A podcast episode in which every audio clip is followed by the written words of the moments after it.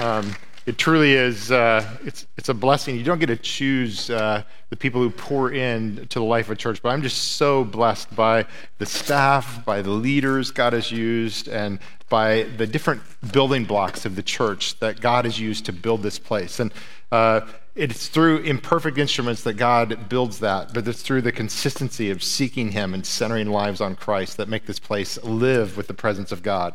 And this series that we're looking at uh, is, is a series called The Why, why we do what we do. And we're returning to kind of some of the essential things that are going to be true of a church wherever the church is healthy. And we're going to look at the most important topic, I think, apart from just the gospel itself in terms of church health and that is the design that God intended for his church, his people to have when he looks at them and when they manifest who he is. And that really is uh, the spirit of prayer.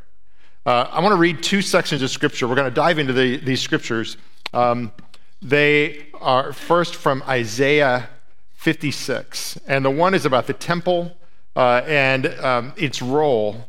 And in verse 6 and 7, Look at these verses. It says, And foreigners who bind themselves to the Lord to minister to him, to love uh, the name of the Lord, and to be his servants, and who keep his Sabbath without desecrating it, and who hold fast uh, to my covenant. These I will bring to my holy mountain and give them joy in my house of prayer. That phrase may be familiar to you because it's picked up in the New Testament when Jesus uh, came into the temple in, in his one, uh, what looked like a messianic uh, temper tantrum, but was a principled response to something that had displaced what ought to be there when he said, My house, my father's house, shall be a house of prayer for all nations. So it was these verses in Isaiah 56 that were resonating in Jesus uh, as he came into Jerusalem, uh, preparing to offer himself on the cross. And when he came into Jerusalem, he first came with weeping. Uh, the Bible actually says that he wept convulsively, really throbbing in his heart over Israel. And he said, Oh, Jerusalem, oh, Jerusalem, if you only knew uh, the, the means to your peace, um, but it has been hidden from your eyes. So he first wept over them, but then he came in, uh, and I want us to turn to that section. John chapter 2 uh, records this event of Jesus coming into the temple. And I want to read that section, John chapter 2, verses 13 through 17. And, and here's the setting it's Passover.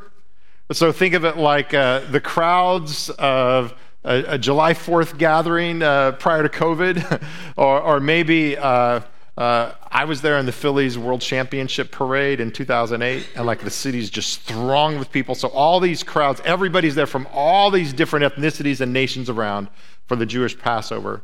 And we read this when it was almost time for the Jewish Passover, Jesus went up to Jerusalem. And in temple courts, he found people selling cattle, sheep, and doves, and others sitting at tables exchanging money. So he made a whip out of cords and drove all from the temple courts, both sheep and cattle. He scattered the coins of the money changers and overturned their tables. Just, just focus on that verse. You have Jesus going in, and he is not meek and mild. Look on this little child. He is seeing tables. Uh, and, and these tables are actually meant to be there. Uh, because they were to facilitate the pilgrims. The pilgrims had to offer unblemished lambs. Some of them traveled so far that if they had brought the lambs with them, they would have been blemished. So they had a system of, of making it convenient, like easy access for the worshipers. And so they would, would exchange money so they could buy unblemished lambs, right? But they had extorted the process and turned it into instead of a bridge to welcome the outsider they had made this this barrier set up in the inner courts uh, and charging people like you know you know like the airport rates for food? Or like you know if you go to a ball game you know? You know like uh, the, the last uh, super bowl if you wanted a pretzel and a coke it was $23 like so they were charging these foreigners like different venmo rates okay and they've got their tables set up and they're full of cords. And Jesus goes up and he is not subtle. He is flipping tables, flipping tables. And I want you to note in verse 15, it says that he actually not only flipped the tables with the coins, but he grabbed the coins and threw the coins. I actually never noticed that before. So he is lathered up, right? And to those who sold doves, verse 16, this is really interesting. To those who sold doves, do you know that God is easy access for everybody? If you make, you know, if you're CEO in DuPont, and by the way, if you're here today, um, we have a mortgage to pay off. I'd love to talk to you um, because that might, that might be a proportional tithe. You might not even notice it, right? But, but, but if you're not, and you make a very meager income, and you need to offer this sacrifice, it says to those who sold doves. And I wonder if Jesus didn't target those who sold doves because he had a special heart for those who had very little resources to get there the person who had the very least. And I wondered if he was thinking about his own mom and dad, because in Luke we read that when they went to the temple, um, they had to pay the price, not of, not of the lamb, it was too expensive, but the turtle dove. And he said to those who were selling the doves and charging the different Venmo rates, the different exchange rates, and tacking on a big airport Super Bowl price to the dove price, he said, Get these out of here. You know, and he said, Stop turning my father's house into a market. And it was his disciples that remembered that is written in a psalm Zeal for your house will consume me. And, and I want to look at this phrase um, My father's house will be a house of prayer for all nations. Um, Jeff and Kathy, you're ministering to all these nations. Uh, and Jeff just talked about how worship, the most important thing they do. This is the vision of God for his people. Uh, we're not located in one uh, you know, geopolitical nation, but we are a people who transcend all of that because we're going to bless all the nations. That's, that's our, our glorious heritage as, as believers. And the first thing we see that Jesus does and that he's so lathered up by, and you know, when you get to know someone, you, you don't really know them all that well until you know what makes them angry.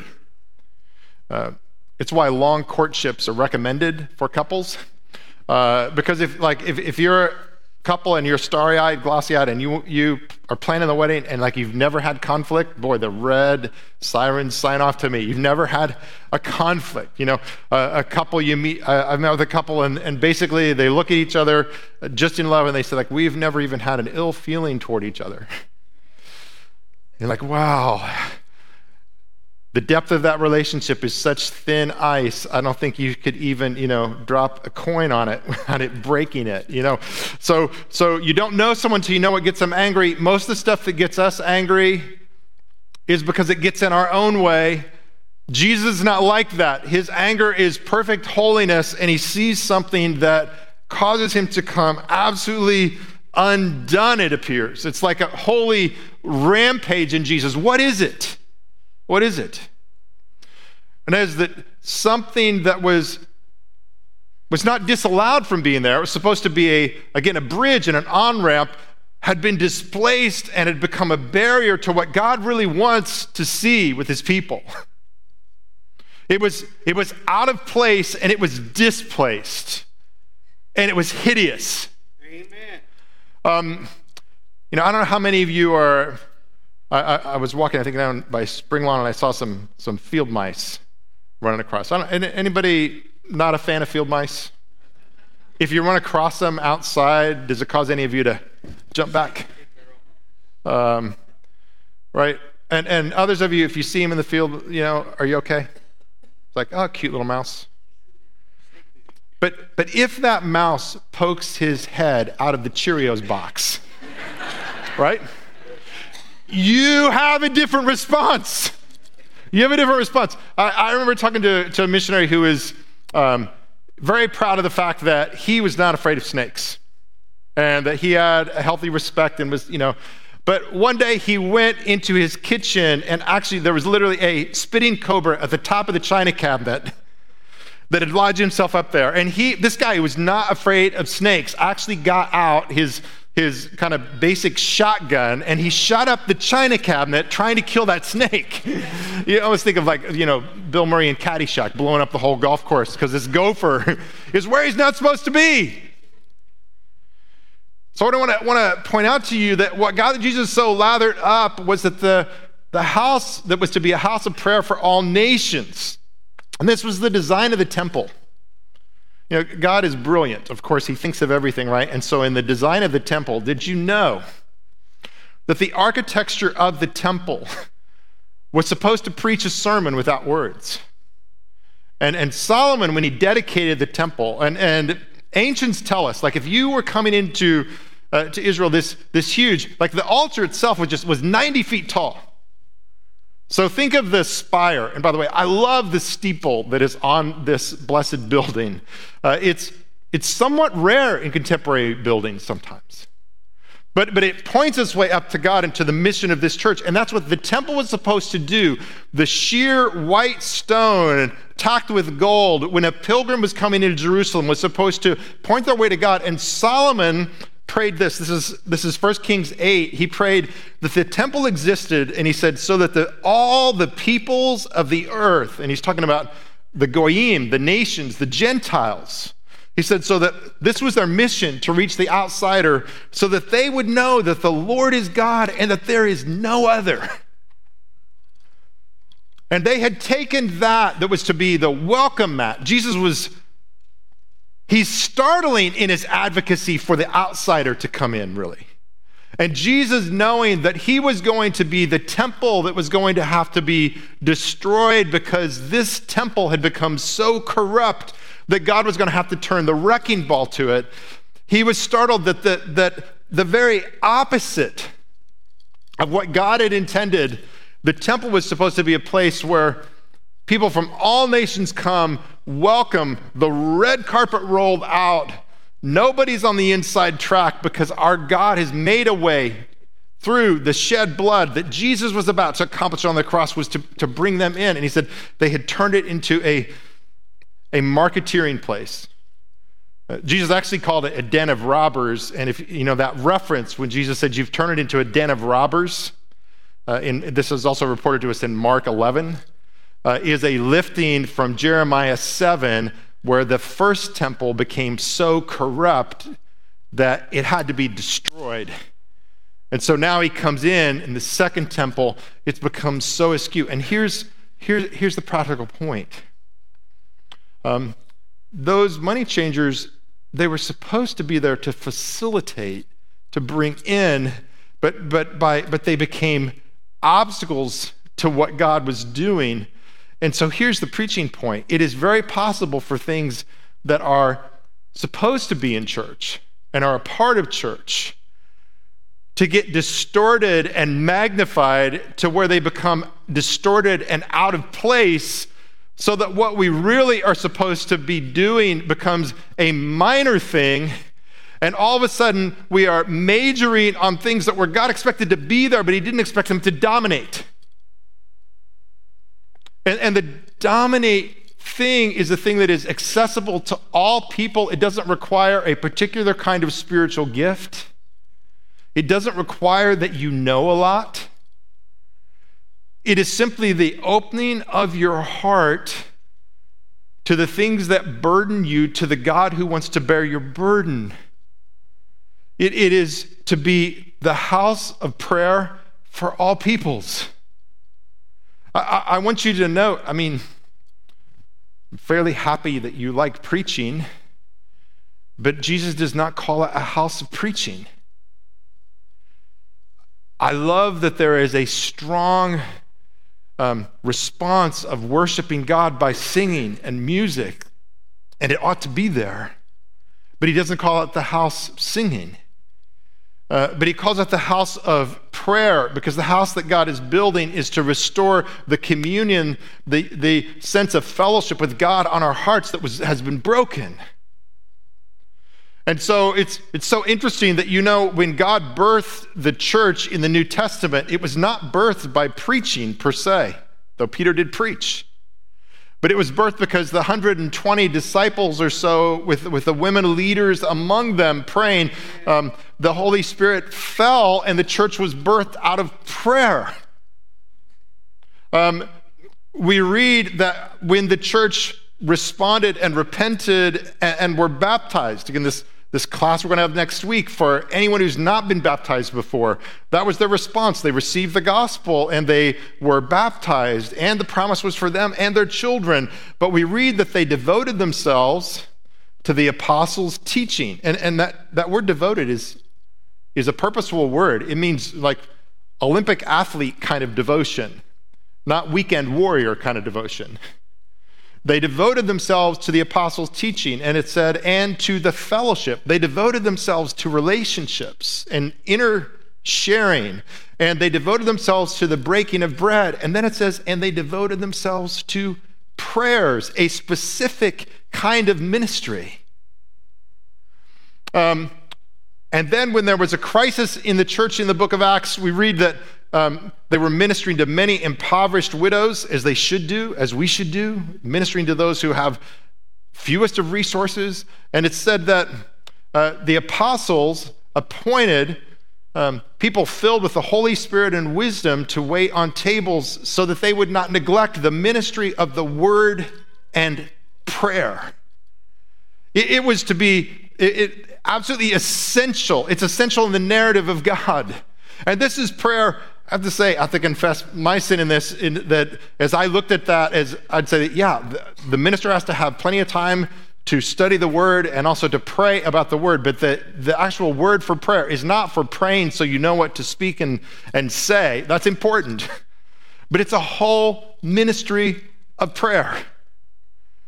Uh, and this is essential. And so, so when Paul writes in 1 Timothy 2, he says, I command, first of all, doesn't matter what tradition of Christian church you are, uh, if you follow the Apostle Paul, he says, I command, first of all, what I want is for there to be prayers and petitions and intercessions and petitions made for all people. That's what he wanted first. And then I think, I think there may be some gender insight into this. In verse 8 of 1 Timothy 2, he says, I want the men everywhere to pray without wrath or disputing. He says, I want the men everywhere actually to lift up holy hands in prayer without wrath or disputing. And so prayer is it's it's not the spare wheel inside the car if you get in trouble, right?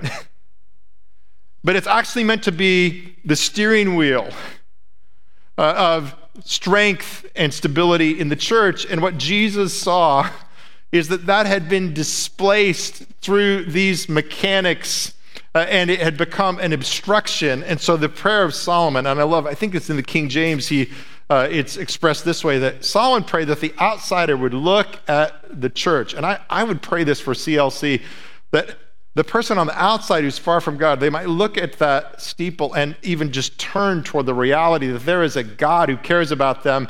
And, and he said I, that they would pray that the plague of their heart would be healed. Oh man, I relate to that, the plague of heart. Let me just tell you, nothing like moving will reveal to you the plague of your heart. um, grace. God's grace is so good. But, but this, is, this is the restorative purpose because, because prayer is simply coming to the place where your relationship with God is restored and you can unburden yourself in His presence and have that burden lifted. And if you're a part of the church through Jesus Christ, what you're part of is the people that God is recruiting to share the burden He has for burdened people and to lift them into His presence by prayer. Uh, the most important thing of, of, about prayer is not that it's, it's our you know, intercom to get what we need on a cruise ship of life, or even a walkie talkie in a time of war where you need uh, the ammunition. But, but the most important thing about prayer is communion with God. It's to restore the presence of God, to restore uh, the felt presence of God. And this is what Jesus could not tolerate that it had been squeezed out. And, and, and so he establishes this um, I, I love how in Revelation 8 it says that our prayers are so treasured by God, an almighty holy God treasures our imperfect and feeble and often inconsistent prayers that he holds them in golden bowls. And they are the very incense of heaven. Isn't that incredible? And so, do you realize that the faintest weakest prayer that we pray is, pray is the fastest, most mightiest thing on earth. It is faster. I mean, it can transcend all the way to the Holy of Holies instantaneously. Um, putting us in connection with divine power. And so that's why uh, the priority of prayer and, and, and this, is, this is entering into my second point if you're following. The first point is exposing the substitutes. Anything that dislodges this, even if it is a good thing, has distorted the role and mission of God. But the second point is that he establishes the priority of prayer because prayer is truly the most important conversation of the day. I really tried before I actually even set foot on the floor and especially because I am one of those people who is more sanctified by caffeine. I know that is a distortion of the fall, uh, but give me my cup of coffee. I mean, my wife is already, I know this makes me look like this husband wimp, but she's been up for an hour before I get up. But she gets up at 4:30. I am not sanctified at 4:30. I am not sanctified at 5:30. But if I put my feet on the floor then, um, I'm groping for the caffeine. Give me the caffeine. And then, then I'm a little bit fit for a God who loves me infinitely and unconditionally. But I'm not yet fit for a wife who loves me incredibly, graciously, beyond what I deserve, but not infinitely and unconditionally. So I, have got to have that, right? But, but, but the most important conversation of the day is prayer, not in order to get a better day, but to get a better me. Prayer is your most important conversation of the day. Again, not to get a better day, but to get a better you to face whatever day you're going to have. And, and prayer happens in that, and, and it establishes the priority. It's why the one thing we see the apostles recorded asking Jesus to do is they say, Lord, teach us to pray like you do. And, and that tells us that if the Lord Jesus Christ, who is perfect and sinless, and who really was the embodied, the, the fullness of God dwelt in Jesus in bodily form, he prayed, and the disciples it. He retreated to the mountain. He spent whole nights in prayer. He rose up early to seek prayer alone. Um, this was, if this was a priority for him, and he lived out of accessing the, the dynamism of the Holy Spirit, how much more do we need to, to be in prayer? And so, this is the priority of God. It's what crowds out sin. It's, it's been remarked by many people that praying and sinning really cannot coexist. And by that I mean, I don't mean the fact that we all sin, but I, but I mean deliberate sinning. Sinning when you know you're sinning. Sinning when you are volitionally choosing to sin. And it crowds it out, as we saw, not, not because uh, God can't look upon our sin, but because our sin can't stand his presence. And, if, and our God is such that if we say, depart, we'll experience that departure uh, and here's what we know if, if we win the victory in prayer, other victories will spin out of that. I've seen it so true that churches and seasons of life where the victory is being won in prayer, um, there are victories that will cascade out of that. And I admit sometimes it has just ambushed me. There, there was a, a couple seasons in our lives and in my life that you know one of the one of the things about cooling off in your relationship with god and backsliding is that you don't even realize that you're kind of there. And in, in the midst of it there was this worship conference and it was 1999 and i attended the worship conference was it was good and they were having this evening session and i decided in probably a, a bit of carnality to skip out of the evening conference and to go home. And I did, but the Holy Spirit would not let me. He just like, it's like, you need to get back to that. And you need to take your son. My son was eight years old at the time, nine, nine years old at the time. So ate a quick hurry dinner, ran back in the car, got my son, and would you know, like that was the most, one of the most notable encounters I've had in my Christian life. It was a powerful, searching sermon. It was a powerful, a time of musical worship. But you know what was powerful is at the end of that, there was a move. It was spontaneous, it wasn't planned. Somebody said, I think we need to ask the pastors present here to come on the stage. And I, so, I, I mean, it's just one of those moments where you just know God is not theoretical. He is he is all there and and and he is is moving you and you feel that divine finger on your back because it's just like we went to and i'm like well nobody knows i'm a pastor here I had like a tank top and shorts on because I'd left the house hurriedly.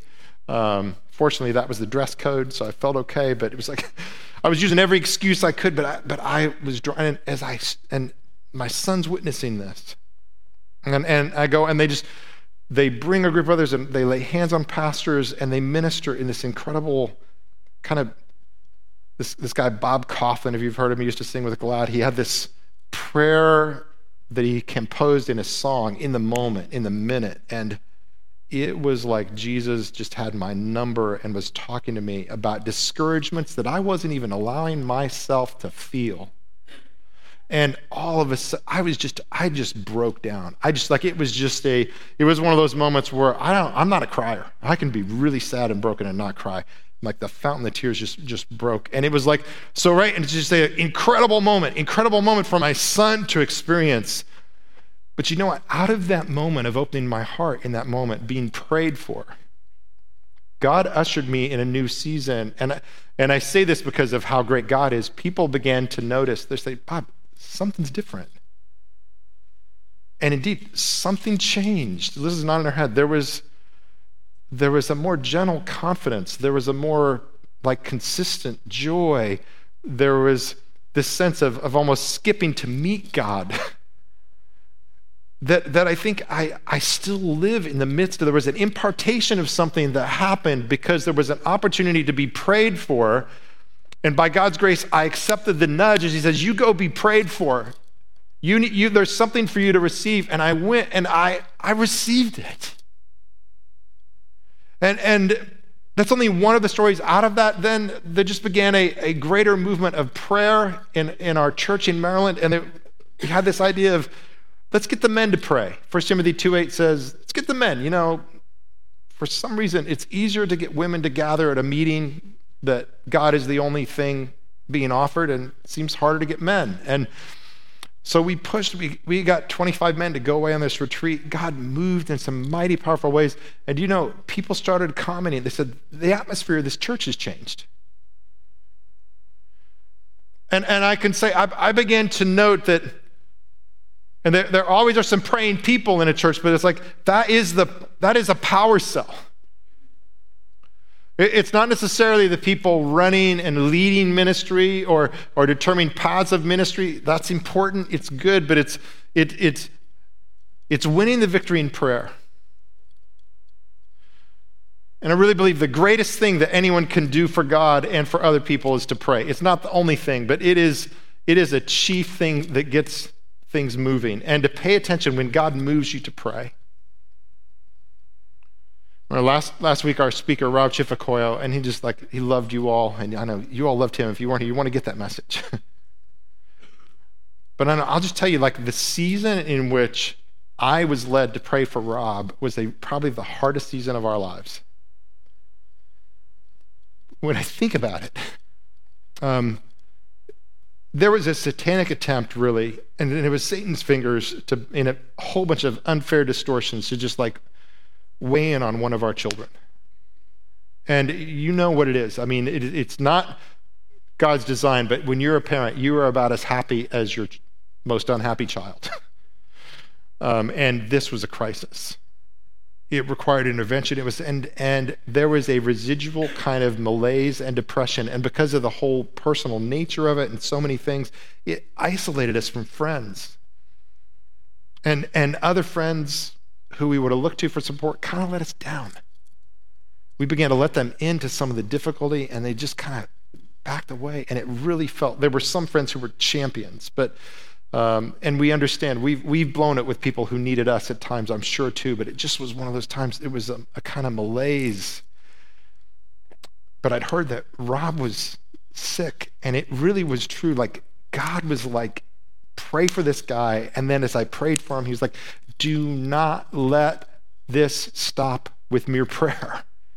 And it was like something I could not get out of my head. It's like I, and, and I told Rob, and it was the first time I, I found out that he was so cheered up by my insomnia, which, um, but, but it's like I could not because I knew something else was happening. But I'll tell you, that whole thing was birthed not out of the immediate closeness of relationship or good circumstances or that I was happy in the Lord and walking closely and discerning, the whole source of that was because God was going to change the narrative.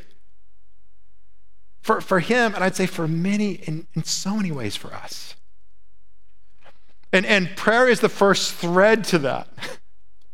It, it's, it's, it's the fastest, most powerful thing on earth to change the narrative of our lives. And so, and so I look when we have opportunity to be prayed for. You know, when, when we travel to Zimbabwe, worship is, its duration is different. It's a whole day event. And I think in our, in our American version of things, there's been a lie told to us, and that is that if we can just get attract people and get them to attend church for an hour, you know, if you if you have decent, you know, music, if you have a kick and worship band, that's the best. And, and you have some caffeine out in the lobby to get people caffeinated, that's good. And, and, you have a, a organized talk that's at least you know, somewhat as polished as a TED talk. You can get people to come for an hour. Um, but the churches that are full of thousands and tens of thousands, if they simply advertise it's unplugged, no band, no teaching, nothing except we're going to get on our faces and knees before God, so many of those pastors and churches will say, we can hardly get anybody there. And, and, and, and so something's wrong with that. That, that may be an American version of a consumer church. I go to receive a product, but the whole package is in Acts 22, devoted to the apostles' teaching and to interlocking lives in fellowship, to the breaking of bread and to prayer. And, and so the greatest blessing is this prayer. And so when we go to Zimbabwe, what we find is the end of the service will say, Does anybody need prayer? Come up. Do you know what happens? Every single person in that service lines up, right? They line up and line up. Uh, the first time I went, I was starved because the service had gone four hours and I'd had a light breakfast. And I was thinking, okay, it's the end of the service. They're asking for people to come up in prayer. We'll be out here in 10 minutes. And it was like 10 hours later. it wasn't quite, but it was like everybody's lining up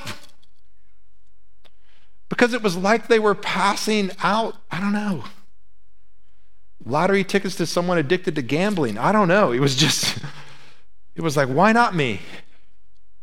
Why, why not that opportunity? Uh, and, and so this is, this is what God's heart is, is that he wants, he wants to lift the narrative in our lives and he wants the church to be a place where that is regularly accessible and available. And we're going to we're going to do something this morning beyond simply teaching about prayer. And we're going to give opportunity. And I, I pray this will always be true for us, but we want to bring to the center of our service what I pray happens throughout our culture as a church. And I, I don't think that the, the way to prayer, by the way, is I, I listened to this week with to pastors who prayer is a really central thing in the church. So they've got 24 hour you know, seven day a week prayer meetings going on, which I think is awesome if God does it. But I was relieved to hear one of the leaders of one of these movements saying, don't start with that. you know, if you, you start with that, like that's like asking someone who's, who's a weekend warrior for fitness to start by running a marathon. Don't do that. but he said, start with simply start with just opening your heart to prayer, opening the avenue to prayer, because the beautiful thing about prayer is it's a throne of grace.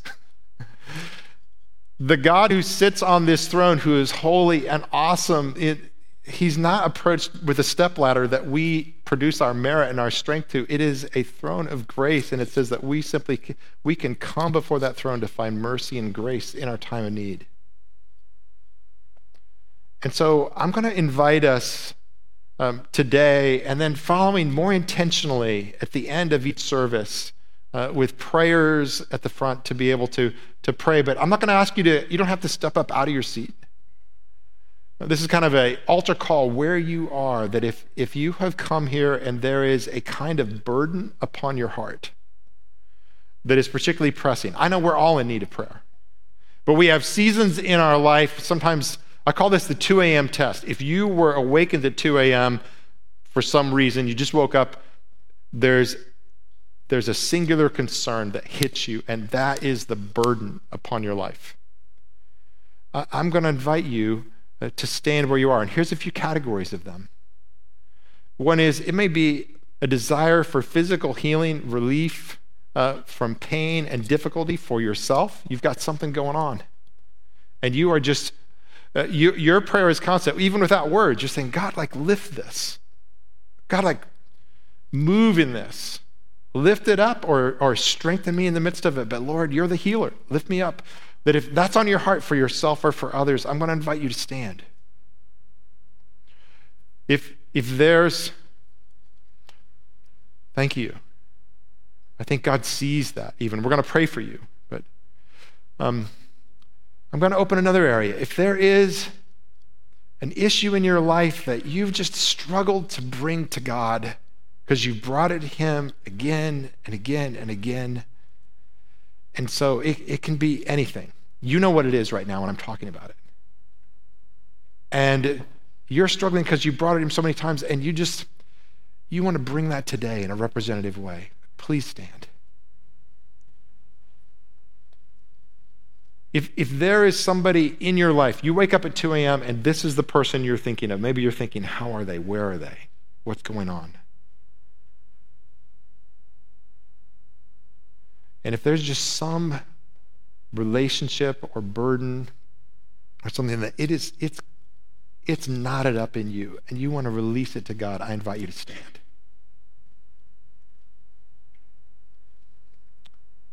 I believe God is honored by your, this is a step of boldness. I want to say to all of you, you are touching the Lord's garment like the woman. You are touching the, his very robe.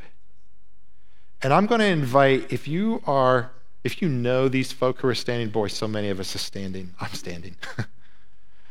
um, if you know some of these folk and you just you just want to move toward them, and if you know them to a point where you could just put a hand on their shoulder, or lock arms with them, I'm going to invite you. You can walk across the room. If you see someone and you say, I'm praying for that, I'm praying for that, and I, I invite you to do that. Maybe you're already standing and you see someone, I'm going to stand with you. And this may turn into some praying before you leave here, uh, but I'm going to pray for you before we go into our, our song. And and let's all join together. I know most of you are either standing or you're standing and reaching out to someone. Um, but let's, let's bow before our great God. I'm going to literally bow down on my knees and ask that God will move. So let's pray together. Oh God, you have said that you want the gathering of your children, your children who you love. You love for us to crawl up into your father lap and to dis- declare to you the, the wants and needs and desires of our heart. And Lord, I, I thank you for the privilege of, through the merits of Jesus Christ and Him alone, that I can speak words of powerful intercession because they're intercepted in Christ and the Holy Spirit. And so I pray right now that you would lift the burdens that by the very nature of standing, you have been brought before your all knowing gaze. Lord, I pray first of all you would communicate the love of Jesus Christ for each person in the midst of suffering. To remember that Jesus suffered and he cried out with loud cries and with tears that were beyond words. I pray you would make known to these individuals that you hear their wordless prayers, even when words fail them. And I pray right now, Lord, that you would be the God who brings breakthrough in life and spirit, as well as in body and in relationship. I pray, oh God, that there would be testimonies from these trials, and that there would be, Lord, the clear confirmation that this is what you were doing because this is who you are. And Father, we pray that no one who comes into the confines, even those who drive by, Lord, might somehow be turned toward you in a way that their burdens would be lightened. But we pray not just for lightening, we pray that you would lift those burdens off of our necks, off of our backs, to know that you are the one who will do it. You will drive those relationships into health. You will bring health to our bodies. It says you heal all of our diseases. Ultimately, we know, Lord, we are coming into a, a place, the new heavens and earth, new earth, where depression cannot stand, where broken bodies cannot stand, because you will be the Lord, our full healer. And so may we live in the joy and anticipation of that. And may you drop some first fruits here today, God. Lord, we don't want to be a church that plays church, so we pray, Lord, that you would strengthen our praying muscles. That we would know that we are desperate apart from the movement of the Holy Spirit upon our hearts and upon the community and people we live around. So, God, would you continue us? Your word promises that when Jesus died you would and was crucified that as we look upon this son who was pierced that you would pour out a spirit of prayer and supplication. Would you pour that spirit out? And lord if there's anyone else here needs to be prayed for may they be literally prayed for by someone who loves them uh, before they leave this place we pray you would answer you would be glorified as the god who loves and delights to surprise us with your power and goodness we ask these things in Jesus' name. And God's people together said, Amen. Amen. Praise God. That was a moment. Let's, let's conclude by singing of the greatness of our God.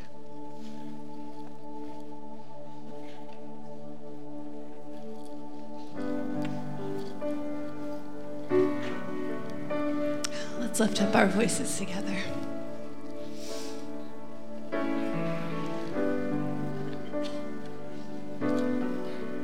You give life. You give life. You are love. You bring light to the darkness. You give hope. You restore every heart that is broken. Just listen to that. Great are you, Lord.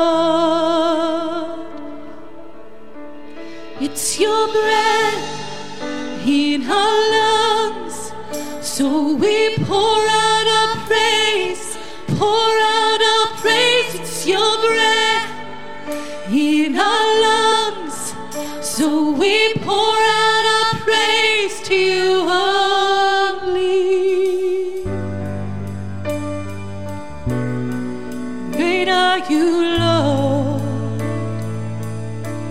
life. You give life. You are love. You bring light to the darkness. You give hope. You restore every heart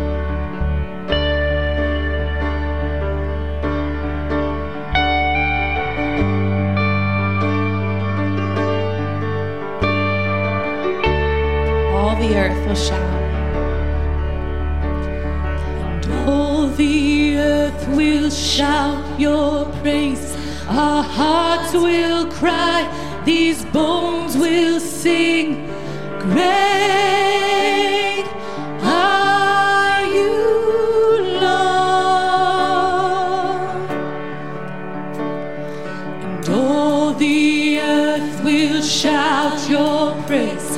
Our hearts will cry. These bones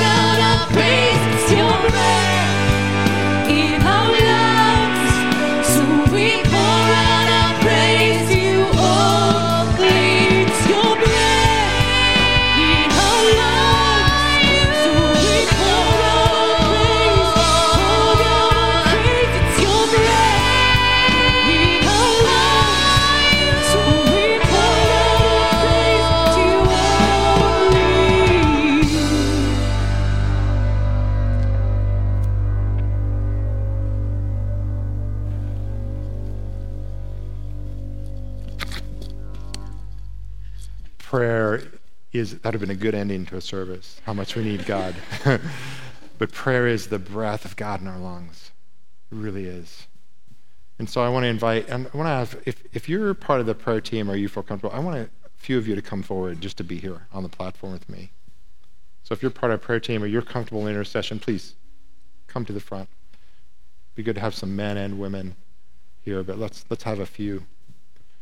And so they're here for you it may be here where you're sitting or even out in the lobby, but don't leave without concluding, uh, opening your heart for a burden you're bearing with someone if, if God's pressed that upon your heart. And that's something I want to I want to make visible and accessible every time we open our doors. That should be something that takes place here. And now lift up your hearts to the God who wants us to know He cares and is present in our lives and receive his benediction. Now unto him who is able to do exceedingly abundantly beyond all that we can ask or think or imagine. To him be the glory in the church and in Christ Jesus forever and ever. Amen. It's your breath